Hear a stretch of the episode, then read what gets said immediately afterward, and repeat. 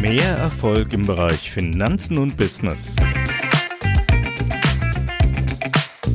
Die Financial Radio Show mit Markus Lörch und Willi Kilian.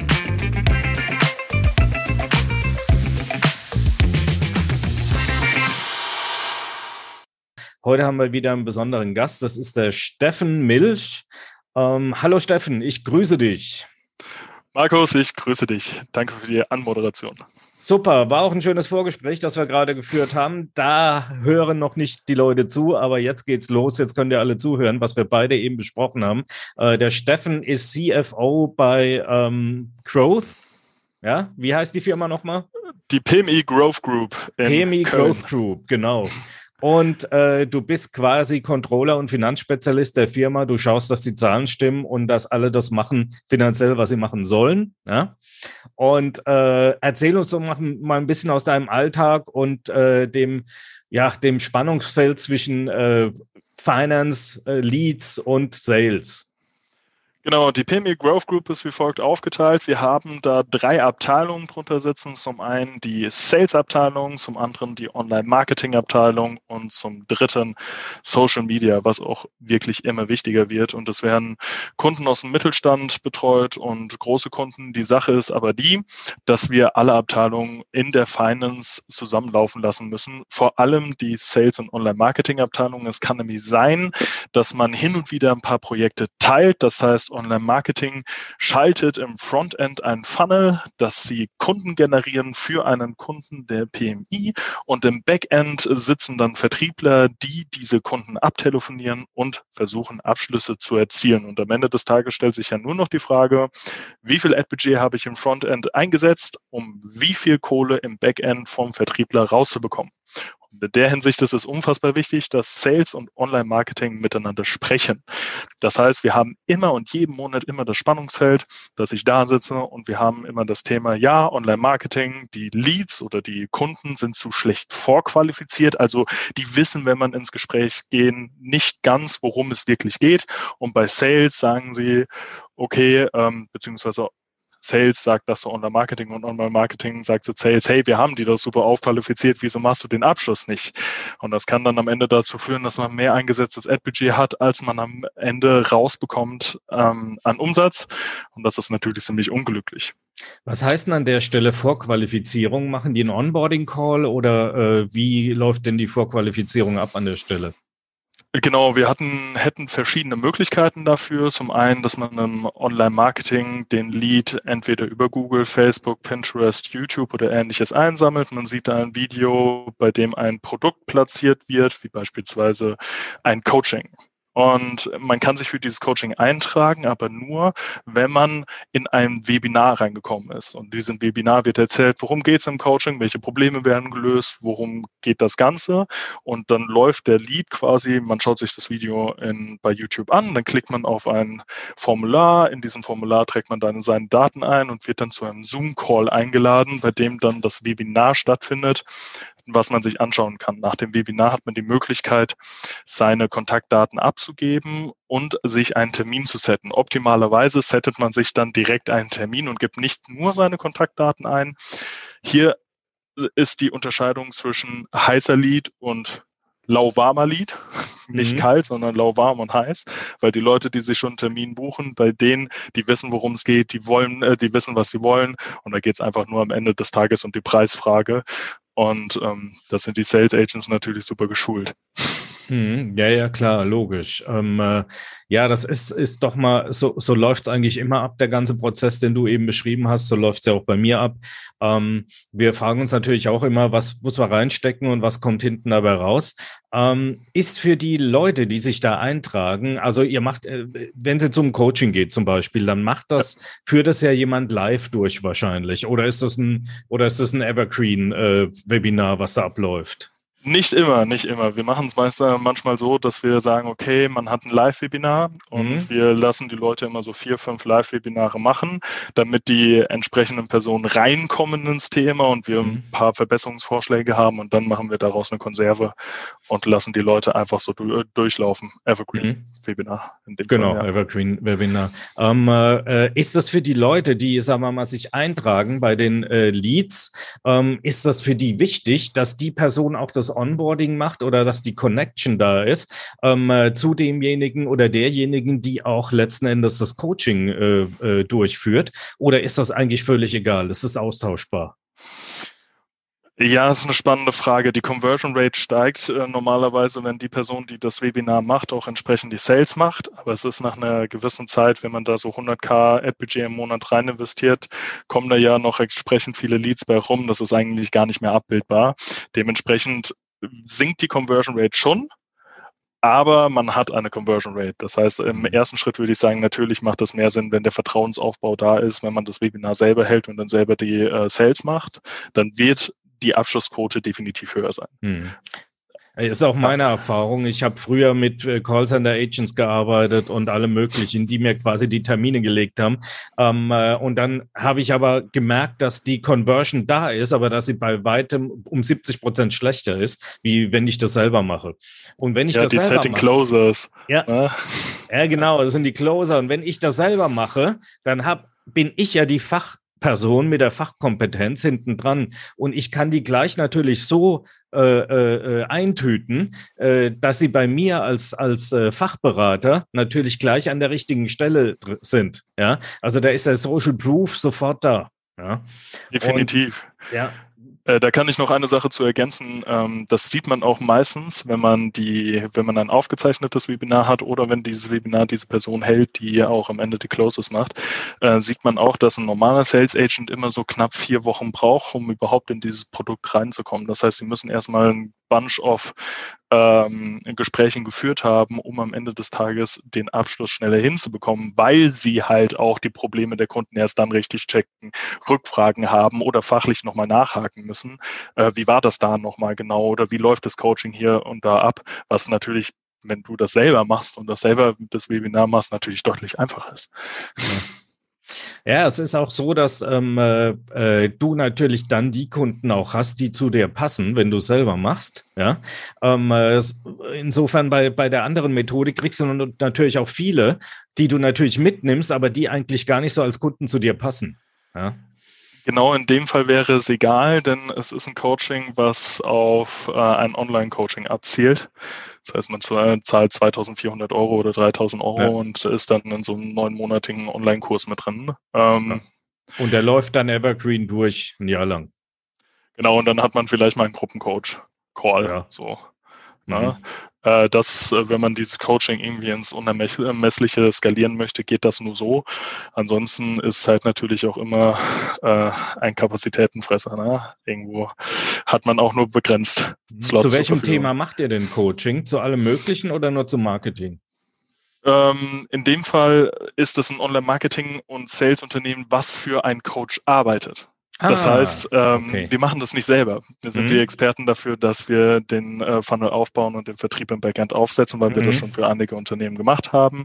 Ähm, genau, da geht's um Persönlichkeitsentwicklung, den ganzen Spaß. Ne? Da geht's um, in dem Fall heißt es, ähm, ist es so ein, so ein Coaching, bei dem man mit gesunder Ernährung zu tun mhm. beispielsweise.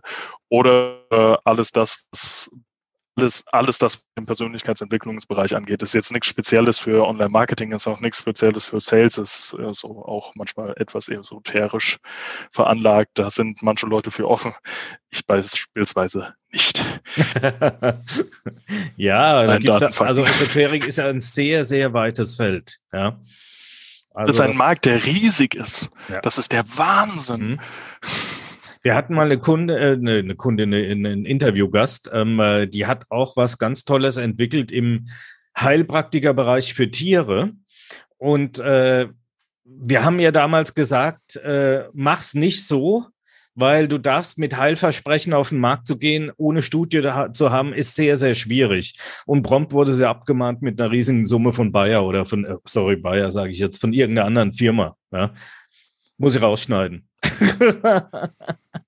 ja, völlig verständlich, völlig verständlich hatte ich auch solche Themen. Leider Gottes, aber in der, in der Hinsicht erstmal nicht. Ähm, ich hatte eher mehr Klagethemen in Form von Cold Calling. Ne? Ja. Ähm, ich finde es teilweise richtig krass, wenn man Adressen einkauft von äh, 1000, 2000 Leads und dann jede Woche eine Nachricht kriegt, dass man den Lead XY nicht mehr anrufen darf, weil ja. diese Adresse wahrscheinlich an 80 Cold Calling Unternehmen ausgegeben wurde und oh, dann Scheiße. die Leute penetriert wurden ohne Ende. Mhm. Ähm, das ist natürlich nicht lustig. Das haben wir dann auch irgendwann aufgegeben. Ja, nee, das ist das, äh, also am besten die Sachen selber generieren, über einen Autoresponder dann die Double Opt-in äh, aktivieren lassen. Und ich hatte letzte Woche ein Riesenproblem, dass ich permanent von einer Telefonnummer Anrufe gekriegt habe, die aber ständig alterniert hat, also die sich ständig geändert hat. Und da war irgendwie auf Englisch eine Ansage da, ja, das ist ein internationaler Polizeifall, deswegen sprechen wir auch Englisch. Wenn du mehr wissen willst, drück doch bitte auf eins. Ja. Natürlich drücke ich nicht auf eins, ja. Aber das ging, das hat mir das ganze Handy lahmgelegt, den ganzen Morgen. Und dann habe ich hier mit, äh, äh, mit der Polizei gesprochen, so weiter. Die haben gesagt, ja, ist ein Riesenproblem. Äh, die haben das auch äh, ständig. Äh, sie haben gesagt, mach doch einfach mal aus und geh nicht mehr ran ans Telefon. Und dann läuft sich dieser Robot, der hinten dran ist, tot. Und so war es dann auch. Ja. Und ich musste aber, um nicht mehr ranzugehen, erstmal die Mailbox ausschalten, weil die ging ja dann ran. Ja. Und jetzt habe ich äh, seit einer gewissen Zeit keine Mailbox mehr dran. Ab und zu habe ich noch einen äh, Anruf, aber äh, es wird, es geht so gegen null jetzt inzwischen. Ja. Und dass die Leute dann auch bei Cold Calls genervt sind und so, das kann ich auch verstehen, ja. Das. Hm. Ja, leider Gottes. Mhm. Aber gut, was sollen wir machen? Markus, ich habe eine Frage an dich. Ja. Ähm, wie sei, du hast ja auch Erfahrung im Sales, ne? Ja. Ähm, wie sind äh, die Controller oder die Head of Sales damals mit den Kollegen und Kolleginnen umgegangen, die ähm, entsprechend schlechte Conversion Rates eingefahren haben? Also jetzt im Frontend Sale, also diejenigen, die es verkauft haben, ja. Genau. Ja, das, äh, äh, also der Ton ist, sagen wir mal, prinzipiell relativ rau gewesen damals, ist er teilweise heute auch noch. Ja, ich habe ja vorhin mal so ein paar Startups genannt, die ich jetzt nicht nennen will, aber ähm, äh, da äh, war der Ton auch relativ rau. Also brauchst du schon ein guten, äh, gutes äh, Gerüst und Silberrücken und einige sind dann auch relativ schnell äh, weggegangen, weil sie äh, diesen, diesen Druck nicht aushalten konnten. Ja. Und ähm, ich fände, ich hätte es besser gefunden, wenn man eigentlich äh, sich ruhig hingesetzt hätte und hätte mal gesprochen, an was es liegt, weil zum Beispiel meine Conversion Rates immer so äh, bei 80, 90 Prozent lagen im Vergleich zu den anderen. Ja. Und äh, äh, ich würde mal sagen, warum die anderen das nicht hingekriegt haben und die Verkäufe nicht hingekriegt haben, liegt immer an einem ganz wichtigen Punkt. Und was ich jetzt sage, ist eigentlich so der Trick für alles im, im Ver Vertrieb, was 30 bis 40 Prozent mehr Abschlüsse bringt. Es ist Nachfassen. Der Kollege von mir, das ist genau sein Thema. Der wird so feiern, ne?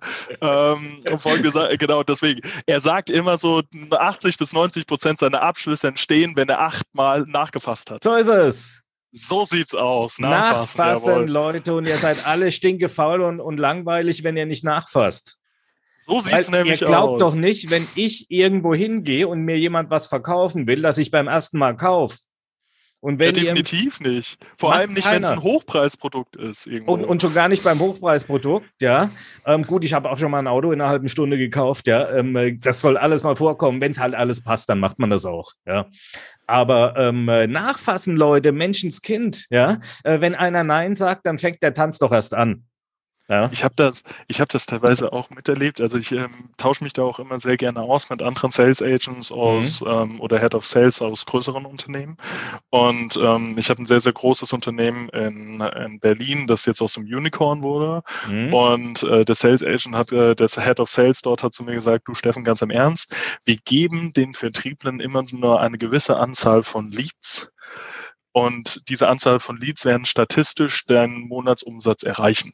So, mhm. Wenn du das, wenn du darüber hinaus willst, ja, dann musst du halt aus den verlorenen Leads oder aus den schlechter qualifizierten Leads halt den Umsatz reinholen und dann kannst du die Incentives bis zum geht nicht mehr ähm, holen, aber du zwingst halt die Leute dadurch natürlich zum Nachfassen oder mal für Cold Calling oder ähnliches, was ich ziemlich clever finde. Ja, und was heißt denn jetzt nachfassen? Ja, ähm, die blödesten Fragen beim Nachfassen sind ja, haben Sie es schon durchgelesen, konnten Sie es schon überlegen, haben Sie schon mit der Frau gefragt, haben Sie äh, mit den Kindern darüber äh, äh, ein Eis geleckt oder was? Ja, ähm, nee, so nicht. Ja, ganz einfach nachfassen einen Punkt setzen oder einen Anker setzen beim Ende des Gespräches und darauf nochmal im nächsten Gespräch zurückkommen und gar nicht erst das Gespräch so beenden, dass kein nächstes Gespräch mehr stattfindet, sondern einfach das Gespräch so aufbauen, dass die mit dir reden wollen. Ja? Das ist, ja. das ist Kommunikation, ja. Ich meine, ihr, ihr backert doch auch keine Frau an und sagt, ähm, äh, tschüss, ich gehe wieder und ich melde mich irgendwann mal wieder. Ja. Ähm, dann wird jeder sagen, was für ein Arsch, ja. Ähm, also das ist, äh, äh, oder ein Mann oder umgekehrt, das funktioniert alles gleich, egal mit welchem Geschlecht, ja. Ähm, äh, also das ist einfach, das ist einfach doch schlecht, ja. Also nachfassen und im Gespräch bleiben, das ist wahnsinnig gut und dadurch erreicht ihr 30, 40 Prozent mehr als alle anderen im Team, ja. Äh, ich wenn ihr das jetzt im Team platzieren würde, ich wette mit dir, es würden 70 Prozent trotzdem nicht machen. Ja? Definitiv nicht, definitiv nicht. Ich glaube auch, dass hin und wieder manche Sales Agents auch ähm, die bereiten ein Lied so vor, dass er quasi schon die, den Füller in der Hand hat, ja. Und dann fehlt einfach nur diese Abschlussfrage. Sowas wie für, so, was fehlt dir noch dafür, dass du hier jetzt die Unterschrift setzt? Mhm. So, oder ähm, also machen wir jetzt Nägel mit Köpfen und so weiter. Sowas, da hatte ich auch einen Sales Agent, der hat halt Probleme damit gehabt, die Abschlussfrage zu stellen. So, und ja, furchtbar. Dann ich hat man außer Setting ist ja für nichts zu gebrauchen. Hm? Ich stelle nie eine Abschlussfrage, das mache ich sowieso nicht. Ich gehe davon aus, dass er kauft. das ist das Mindset, richtig.